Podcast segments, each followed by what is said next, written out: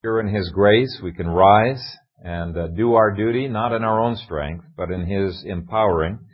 And let's read a passage that deals with one of the things that flows out of our sufficiency being in Christ, laying our gifts on the altar. Romans chapter 12. I'm going to read verses 1 through 8. Just going to look at the first six verses in the sermon. I beseech you, therefore, brethren, by the mercies of God, that you present your bodies a living sacrifice, holy, acceptable to God, which is your reasonable service. And do not be conformed to this world, but be transformed by the renewing of your mind, that you may prove what is that good and acceptable and perfect will of God. For I say through the grace given to me to everyone who is among you, not to think of himself more highly than he ought to think, but to think soberly, as God has dealt to each one a measure of faith. For as we have many members in one body, but all the members do not have the same function, so we, being many, are one body in Christ, and individually members of one another. Having then gifts differing according to the grace that is given to us, let us use them. If prophecy, let us prophesy in proportion to our faith. Or ministry, let us use it in our ministry. He who teaches in teaching, he who exhorts in exhortation, he who gives with liberality, he who leads with diligence, he who shows mercy with cheerfulness. Amen. Father God, we thank you for your word, and I pray that as your word is expounded, that it would sanctify us, that it would draw us into uh, relationship with you. We pray that you, your spirit would enable me to preach as I ought to preach, and uh, that you would quicken the word to our hearts with faith. We pray it in Christ's name. Amen. You may be seated. I'm going to be talking about spiritual gifts today, but not focusing so much on the discovery of our gifts, which I think you really don't need to spend much time on. You just minister in every area that God calls us to minister in. It'll become pretty obvious over a period of time what your gifts are. And I'm not uh, speaking even so much as how we should use those gifts uh, within the uh, body. Last week's sermon uh, demonstrated that our gifts are not just used within the church as an organization, but uh, they are being used beyond the walls of the church, or at least they should be. In fact, that's where uh, most of the work of the body must be happening, is beyond the walls of the church. It drives me crazy when some people think the only way that they can do anything that is spiritual is if they have some kind of a job within the church as an organization. Now, I love it when people work within the organization. I think every member has a responsibility to contribute to the organization's work. But I think it's just important to realize that planting a tree for Indian Creek Nursery or uh, uh, shooting a terrorist in Iraq can be a spiritual act of service to the Lord, right? Okay? And uh, what um, we are doing in our families day by day, changing diapers, is serving the Lord, uh, even with the gifts that we have. Uh, Charles Spurgeon once had a lady tell him, you know, I really believe that God has called me to the ministry. And he was a little bit taken aback, but he didn't show it. He just uh, talked to her and asked her about her family and different things. And when he found out that she had 13 children, he said with real gusto and enthusiasm, Well, praise God! He's not only called you to the ministry, he's given you a congregation already. and um, our families are our ministry in some realm, are they not? And, and, we need to not only be convinced of this, this really is serving the Lord. It's not just what we do in the church, it's serving the Lord. We need to convince other people of that uh, fact as well. We need to be thinking in these categories. There was a pastor who was retiring in England after 25 years of service in that church. He'd gone into the ministry rather uh, later in life. But uh, he was retiring. And as he was cleaning out his bedroom to leave the manse, uh, he noticed a, a, big basket under there with five eggs in it and a thousand uh, British pounds. And he was kind of curious, puzzled by that. And he went to his wife, says, "Darling, what is this? I f- found five eggs under the the bed and a thousand uh, pounds." And he, she said, "Oh, well, every time you've had a bad sermon, I've put an egg in the basket." And he he thinks to himself, "Man, that's pretty good. Only five bad sermons in 25 years." And he says, What about the thousand pounds? And she says, Well, every time we get a dozen, I sell them. Now, I say that because if I thought that the whole work of the ministry was preaching, I'd get pretty depressed. Um, in fact, it's only a, a very small part of the work of the ministry. I just play a much smaller part in the huge drama that God is playing out where every member of His body, every believer, is advancing the cause of Christ's kingdom and seeking to subdue every square inch of planet Earth underneath His feet. Now, there's a lot that could be said about using gifts for the kingdom, but far more important than that, I think, is having five prerequisites in our lives that will enable us to be effective and powerfully used. I believe if you've got these five words that we're going to try to summarize uh, the concepts with, if you've got these in your life, God will powerfully use you no matter what your spiritual gifts may be. The first prerequisite is that you need to lay yourself on the altar as a sacrifice to God every day. Now, I've put down the word crucifixion because that's a more common word that's used in the New Testament for laying our lives down before God, putting ourselves to death. We, we lay our plans and our aspirations and our desires at the foot of the cross of Christ. We say, Lord, I'm willing to abandon these uh, they are yours to take up or they are yours to do whatever you want with, but I want to know what do you want me to do? And laying our gifts on the altar means, Lord, I want to die to my selfish use of these, and I want your resurrection power to enable me to effectively use these gifts. Look at the way that Paul begins uh, this section. It's a rather urgent plea. He says, I beseech you, therefore, brethren, uh, here's some other translations. I beg you, I plead with you, I appeal to you. And Paul was indicating it's not enough to have spiritual gifts. Uh, you can exercise spiritual gifts and yet still be a big fat zero. 1 Corinthians 13, I think, is quite clear on that. In, there, in that chapter, he says, Though I speak with the tongue of men and of angels and have not love, I have become as sounding brass or a clanging cymbal. And though I have the gift of prophecy and understand all mysteries and all knowledge, and though I have all faith so that I could remove mountains, but have not love, I am nothing. Uh, I am convinced there have been times when the Lord has looked at Phil Kayser's ministry. He's seen a very energetic Phil, but he has seen a big fat zero. And the reason was, is because I was trying to do the work of the Holy Spirit without the power of the Holy Spirit, without the labor of the Holy Spirit.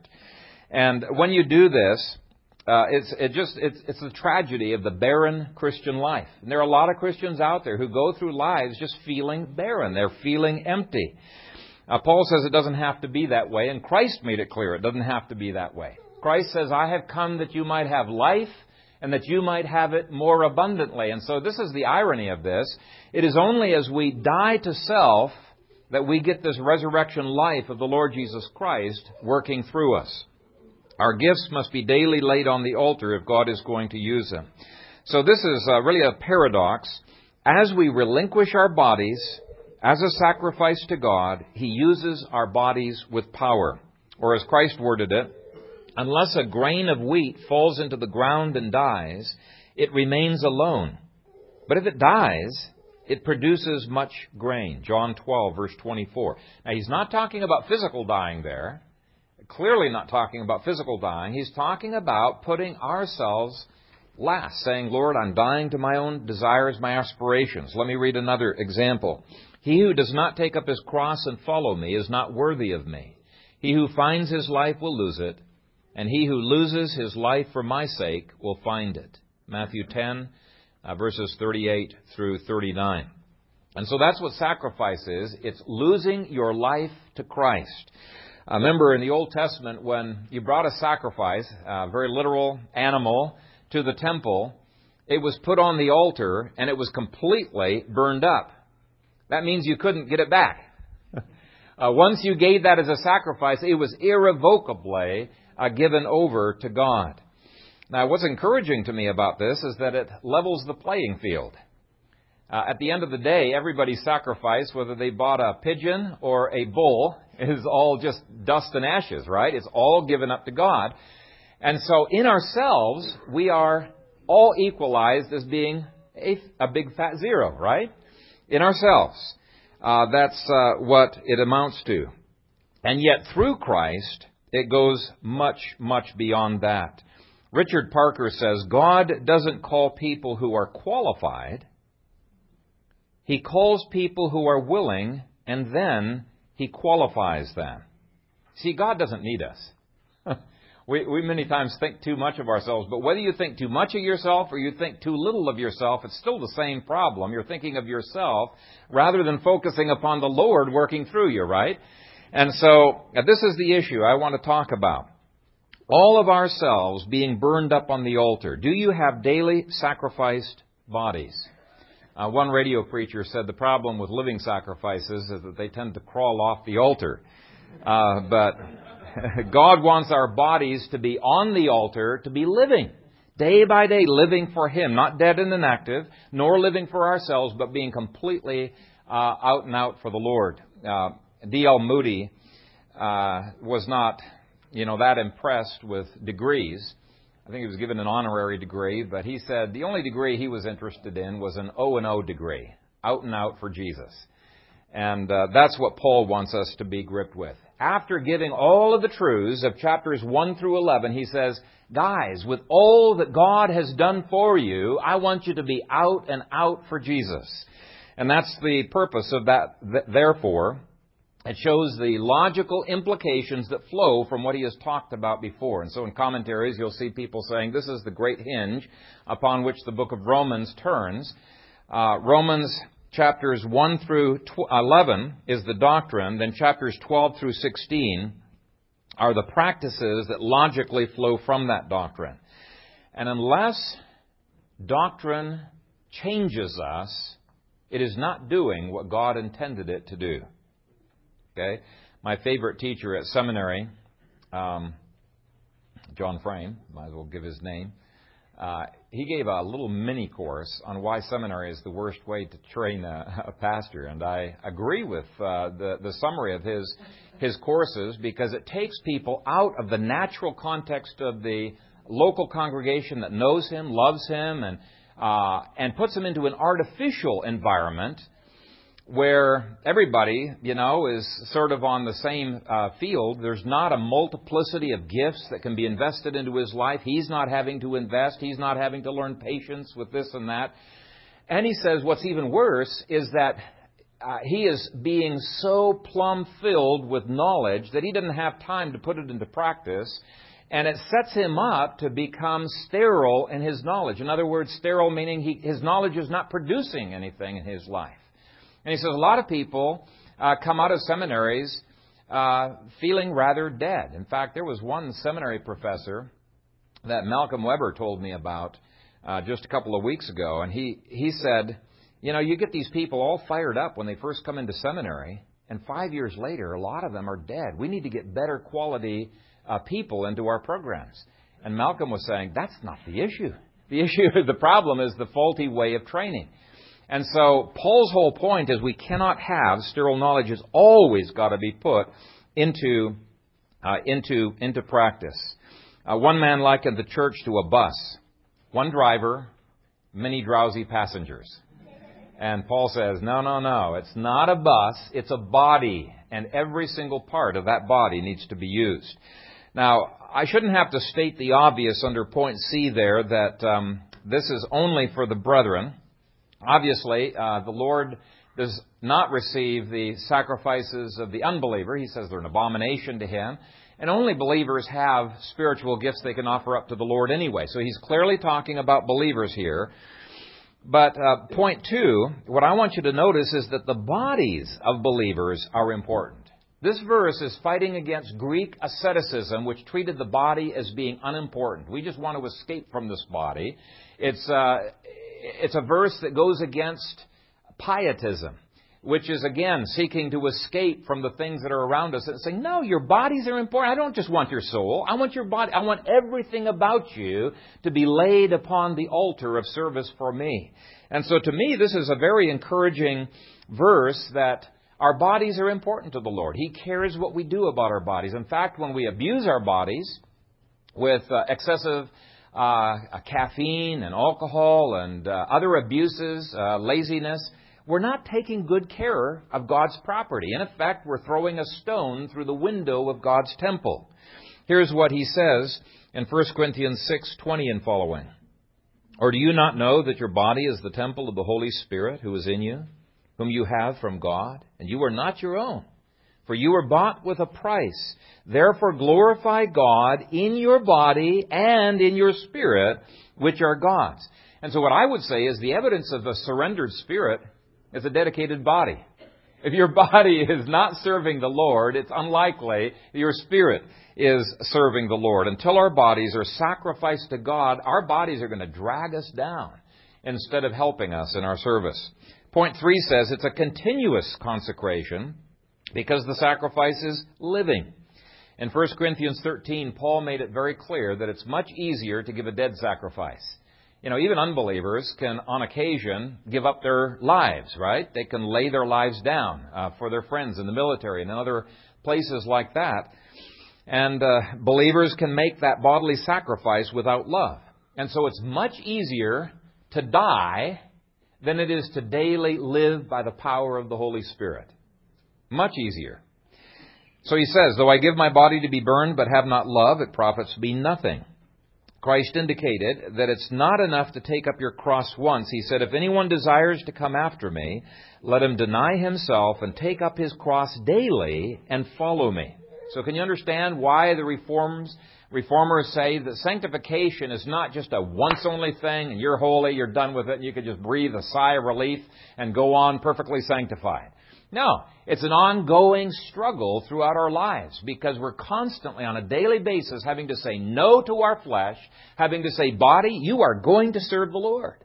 I'm, I'm going to sacrifice you. I know you don't like this, but I'm going to put you on the altar again this day because I want to please my Savior. Now he goes on and he calls it, the sacrifice, a holy sacrifice. Scripture alone can define what is holy and what is not holy, right? And there are organizations that will call for your sacrifices, uh, which Scripture has not called for. And one of the things you need to be reminded of repeatedly is that your loyalty is not to a denomination, it is not to Phil Kayser, it's to the Lord Jesus Christ. And the Scriptures define the degree to which you sacrifice. Now, God is going to call you to sacrifice on behalf of believers, on behalf of others as well, but it's got to be the Scriptures that define that. Okay, it's a holy sacrifice. Uh, five, the sacrifice should also be acceptable to God, not just to man. Six, it is reasonable. And actually, that's an interesting word there. It could be translated, it's logical. Uh, if the sacrifice is irrational, don't do it. Sin is irrational, but holiness is not uh, irrational. And this is what cults want you to do. They want you to just turn off your brain, stop thinking, and trust the leader. Trust me, you know? And the scripture says, no. From beginning to end, the Bible is rational. It's a reasonable service. It's, it's something that is, that is uh, logical. And so the Bible is our final revelation. That's the safeguard for this point. Just because we are calling you to sacrifice does not mean that it's God calling you to sacrifice. You've got to uh, in order to even be able to discern when is it that I should be laying down my life? When is it that I should not? You've got to have your, your, your, your body as a living sacrifice before the Lord and saying, Lord, what is it that you want in order to be able to make the right decisions?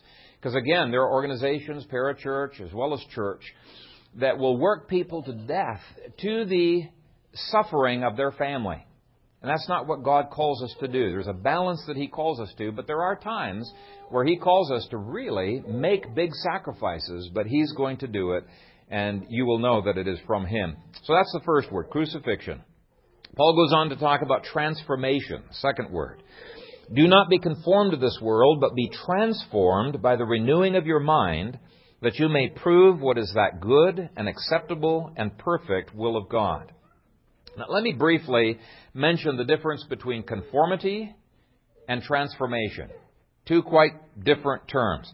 One translation says, Don't let the world squeeze you into its mold. That's conformity. And let me point out that conformity is not enough. It's not just an issue of don't conform to the world. Obviously, we shouldn't be conforming to the world, but conformity by itself is never enough. There are some people who want to conform to the church, or conform to the Bible, or conform to the way Christ is doing things, but that's not the same thing as transformation. And here's maybe a word picture that might help you to see the difference. The Greek word for transformation is what we get the word metamorphosis from. It's used of a caterpillar being transformed into a butterfly. And so you could um, you could get you know a beautiful mold that was shaped like a butterfly, and get a caterpillar and smash it into the mold, and say, okay, I've got a butterfly. It's in the shape of a butterfly. What you've got is a dead caterpillar, right? It's not a butterfly. And uh, it's the same thing. When in our own strength, we're trying to push ourselves into conformity, whether it's conformity to the world or conformity to the scriptures or anything, you've got an outward conformity, and yet you've, done, you've not got the power of God within. Remember the scripture that says they have a form of godliness, but deny the power thereof. So, conformity by itself is never what Christianity is about. Christianity is about transformation metamorphosis, the life of God changing us from the inside out. And there is nothing more wearying and uh, joyless uh, than ministry that uh, does not have this empowering of God within us. Now, here's the key to receiving this, this transformation. He says this happens through the renewing of our minds. Now, again, it's important to stress that godliness is not irrational. Christianity is not irrational. There are so many Christians out there that treat Christianity as, if it is. You're just making a wild leap in the dark, okay? Nonsense. It is rational from beginning to end. In fact, if you're interested, I can tell you about a, a workbook for homeschoolers that's been added uh, for how to study logic based on Gordon Clark's book on logic. And the exercises are Bible exercises. I've got a lengthy college level course on logic that's entirely taught from the Bible. God's mind has communicated to our mind logic, so never think that um, that Christianity is illogical. The Greek word dokimazo here, earlier there was uh, the one for logic, but dokimazo means to examine, but examine with the idea of testing. Okay, so one commentator had find, it's to find and to follow. And all of the descriptors of this will of God indicate it's not talking about some secret will of God. It's talking about this revealed will in the Word. Okay, that's what we need to be getting uh, into our souls. It's the Bible that has the power to transform us from the inside out. And if you have never developed within yourself the habit of meditation on God's Word on a daily basis, you've got to start. You know, I've preached on this and I've exhorted you one on one about this, but it is a powerful tool, and I liken it to an umbilical cord to the power of heaven.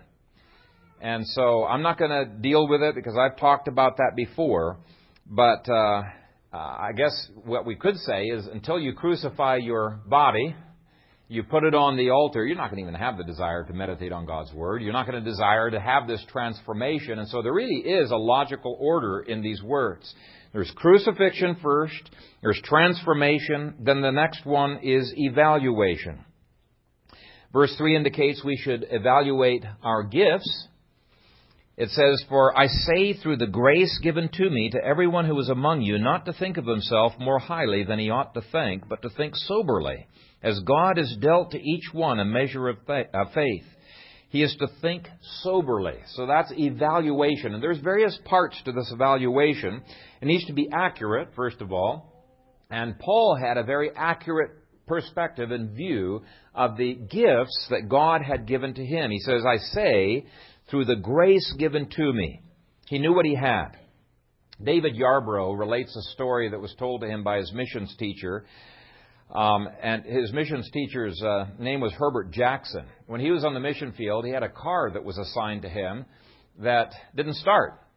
Um, battery didn't work, but the previous guy had told him, "Yeah, just just give it a jump start, let out the clutch, and it'll start and it'll keep running." And he did that, and for the next two years, uh, every time he would either leave it running or he would park it on a hill so that he could run it down the hill and get it jump started. And uh, he got seriously ill and had to come back to America. And so the replacement that he had, he was showing him around the place and he was showing him how you get this car started. Well, the new recruit said, "Well, let me look under the hood." He looks under the hood and tightens a wire, goes in, starts it up, starts up no, like no problem, you know. And so here for two years, this guy's gone through an unnecessary routine because he didn't think he had any power. And that's really a parable of the way it is with many Christians. God has given grace to them, but they don't realize it, and so they don't use it. He has given gifts to them, but they don't realize what their gifts are, and so they don't use their gifts, and so they go through daily routines to try to compensate for what they think is their lack of gifts when they've got it all along.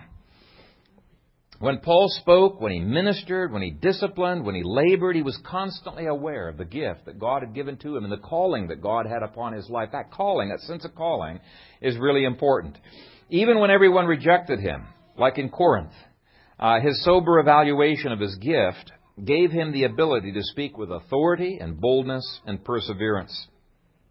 And Paul wanted every believer to gain confidence in their use of gifts by the realization, hey, God's gifted you and you are accountable to God for how you use that gift. So people may not appreciate your gift of exhortation, but if God's given it to you, He wants you to use it and to refine it and to get better at using it. If He's given you the gift of hospitality, He wants you to use it to His honor and to His glory.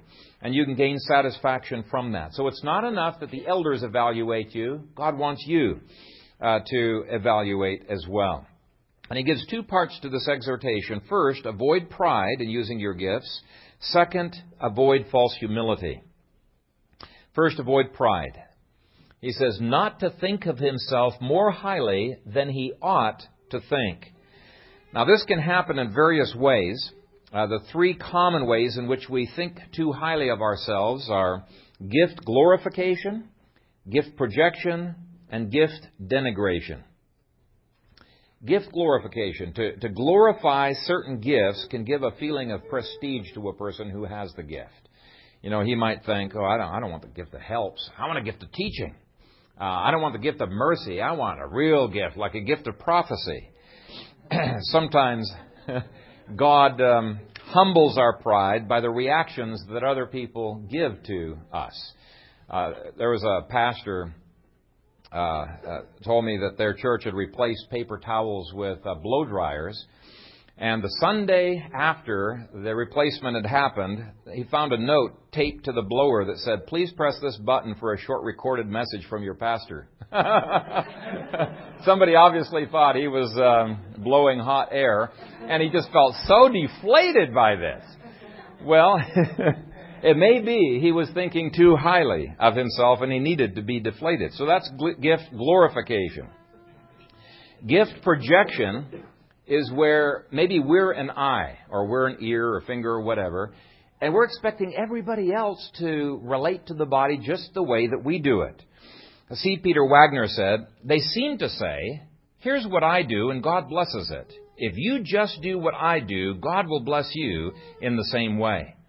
So everybody is put through the same cookie cutter mold. You got to do it just the way that that I do it, and uh, that's a manifestation of pride. It's making me the measure of all things, right? The third way is through gift denigration, where a gifted person doesn't see the importance of uh, the the gifts. Maybe it could be manifested even he doesn't feel like he needs to be ministered to. Fact, he feels badly when other people uh, minister to him. He's a pull himself up by his bootstraps kind of a person. But what we need to realize is all gifts were given for the purpose of um, uh, of um, manifesting uh, uh, manifesting body life. Now, Paul goes to the other side of the coin. He says that we can have false humility as well but to think soberly as God has dealt to each one a measure of faith. We are to honestly evaluate these gifts, and when we poo poo our own giftedness, we're not thinking soberly. In fact, I did this when I when I was um, in um, my 20s, uh, there were quite a number of people from various churches that told me, Phil, you have gifts of pastoral ministry. You need to go into the ministry. And because I'd seen all that my dad had had to go through, I didn't want to be a pastor. And I was a shy person, and I just saw some of the sacrifices, and so I just said, no way, no way. And uh, I was not thinking soberly of the gifts that God had given to me.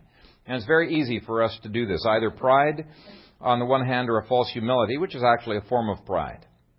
Okay, the fourth word is assimilation. Assimilation of gifts into the body is very important. So if gifts are only exercised privately, then they don't build up the body. Let me give you some examples.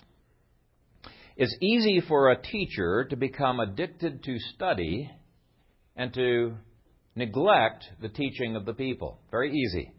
It's easy for a person with the gift of administration to love doing all of the arrangements and to be rough and tough with the people. In fact, I had one administrator uh, tell me about 10 years ago, he said, I love the job, it's the people I can't stand. and that's always rung in my, in my mind. Well, that's a denial of verses 4 and 5. You know what? Even a person with the gift of mercy can fall into this trap. A person with the gift of mercy has been equipped by God to feel bad when other people are hurting. He just he feels bad automatically. Uh, he feels the pain that other people, and this empathy that God has given to him was designed by God to stir him up to minister to that person and help that person. But because of fear or pride or laziness or who knows what other sins, Many times, these people with the gift of mercy, they don't go and minister. They feel terrible about it. They might tell somebody else about it, but they don't go and minister. And so they're short circuiting their, their gift. In fact, it eats them up uh, inside needlessly because it's not being promoted in a productive way. Now, when I say assimilated into the body, given for the benefit of the body, we need to keep in mind what we said last week. It's uh, the local church, obviously, yes, but uh, also the bigger church. It's easy for a person with a gift of hospitality to be so busy in serving that he or she spends very little quality time with the guests. This was Martha's problem. Um, she was so busy with uh, all of the different preparations and the cleanup and whatnot that she was failing to minister to Jesus. Now, some people assume that Mary was just getting off scotch free. She wasn't doing any uh, work. Uh, there's another passage that shows clearly that Mary is involved in hospitality and service and things like that. But Mary knows when it's time to just leave the dishes for later on. I want to spend some time with you. Okay? She has this balance in her life. And so again, we need to recognize every gift is for the building up of the body. It's not just to be done in isolation. The last word is obvious. It's implementation. Verse 6 says, Having then gifts differing according to the grace that is given to us, let us use them. And I think there are latent gifts in this congregation that need to be stirred up and exercised and developed uh, more fully. And they're developed through practice. But even pastors need to be exhorted and reminded about this from time to time. Paul told Timothy, Do not neglect the gift that is in you 1 Timothy 4:14, which implies what? Gifts can be neglected, even by pastors. They can be neglected. Uh, again, uh, Paul says, "Therefore I remind you to stir up the gift of God which is in you." That's 2 Timothy 1 verse 6. Now, how we stir them up, how we implement them, is important as well. And very quickly, we must not treat people like clones. Paul says, having then gifts differing according to the grace that is given to us. Everyone is different, and we need to glory in those differences. We must be faithful with what we have, not always desiring what other people have. He says, Let us use them. If prophecy, let us prophesy in proportion to our faith, etc. I remember a, a friend of mine uh, who was constantly discouraged in his ministry because he wanted to be a second Billy Graham.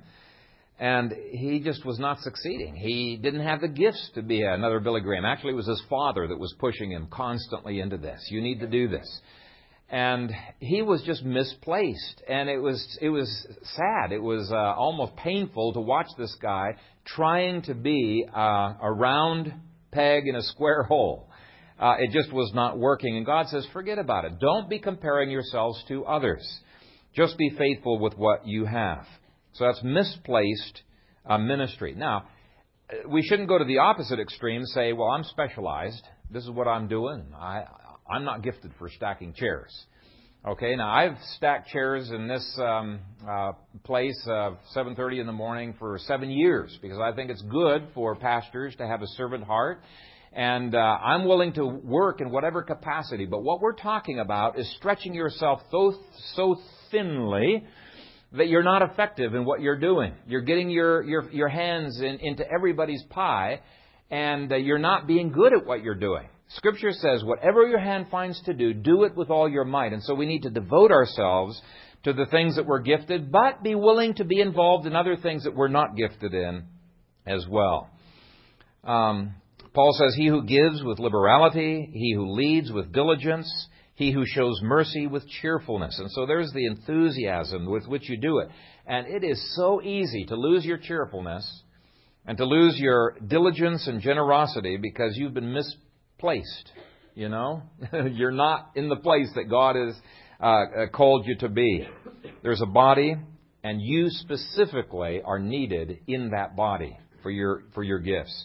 Uh, our denomination has an entire presbytery that's uh, language based. It's a Korean presbytery, and one of our Korean uh, uh, ministers humorously tells how the gifts were used in his congregation. He said, let me illustrate how gifts work together in a church. At our potluck last Sabbath, suppose someone dropped a plate full of kimchi on the new floor in the gym. This is how people with different gifts would respond. Gift of prophecy. That's what happens when you're not careful.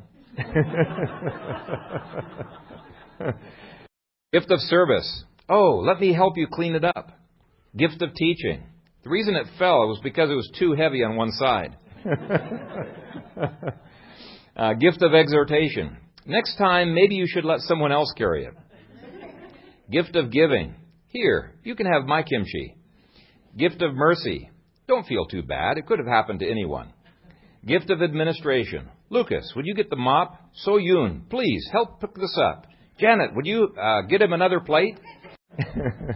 We've all been gifted differently, and so we act differently and we serve differently. And I, thought that was good. Uh, don't make others always have to do things just the way that you do it. There is variety for a purpose. And if you become imbalanced in your use of gifts, go right back to verses 1 and 2 again. Say, Lord, I'm imbalanced. I sacrifice my whole being upon the altar. Uh, I die to myself, and I want your resurrection power to be living and using these gifts through me. So, more important than what you have is that Christ is doing it through you. Uh, point B, we should not only be faithful with what we have, but we should glory in those differences. And verses 6 through 8 uh, gives a long list of gifts that are needed in the body. Uh, leadership is not more important than the, the gift of service. And you might want to think about it this way. Um, when uh, there was the shooting of President Reagan uh, some years back, the country went on, you know, without a glitch. There were, I mean, there were some problems and troubles and stink, but the country continued to function, didn't it? But when uh, the garbage collectors went on strike in Philadelphia for two weeks, the whole city uh, became a stench uh, there became a health hazard. Just imagine what would happen if all of the um, you know garbage collectors weren't doing their job in the states. It would be pretty bad. So the question is, which is more important, being a president or being a garbage collector? And really, I think you could see that there's elements, uh, aspects in which that's not a fair question. All are important. They all have, uh, they all have their their place, and we need to be uh, faithful with what we have as well as glorying in it. In one of Ripley's Believe It or Not items, uh, a few years ago, a plain a bar of iron is pictured and said to be worth $5. Same bar of iron is made into horseshoes, is said to be worth $50. Uh, if it's made into needles, it's worth 5000 It's made into balance springs for fine Swiss watches, it's worth 500000 I don't know how they came up with those figures, and they're probably way out of date. But the point is that uh, the raw material is not nearly so important as how it, it is developed. And God has given to every one of you raw material of spiritual gifts. And He wants you to exercise those and to develop those and to use those creatively uh, for His glory. And God can use the lowliest of gifts in a powerful way. Um, my favorite examples that I've probably mentioned too many times is that God used a simple jawbone of a donkey to slay thousands in Samson's hand. Uh, he used a dry old stick to part the Red Sea in Moses' hand, right? And so, how significant and big and glitzy a gift may look is utterly immaterial. The question is, are you being used in God's hand for the advancement of His kingdom? Zig Ziglar used to say, You are the only person on earth who can use your ability. So I can exhort you, I can encourage you, I can teach you, I can come alongside of you and try to give you help and advice, but you're the only ones who can use your giftings. And so here's my admonition Use your gifts, not just in this local body. Please do that. But use your gifts for the advancement of God's kingdom 24 hours, seven days a week, until every square inch of planet Earth is placed beneath Christ's feet. Let's pray. Father, thank you for your word, and I pray that we would indeed glory in it and live it out by the empowering of your Holy Spirit. Help us, Father, to not grow weary in doing good. Help us not to get discouraged. Help us to fix our eyes upon Jesus, who is the author and finisher of our faith. Help us, Father, to be not so high minded that, that uh, we have to be put down, but help us to willingly, of our own accord, put ourselves down by laying everything we have upon the altar as a burnt offering that is sweet and acceptable in your sight. And Father, may you use this congregation for the advancement of your cause. In Christ's name we pray it. Amen.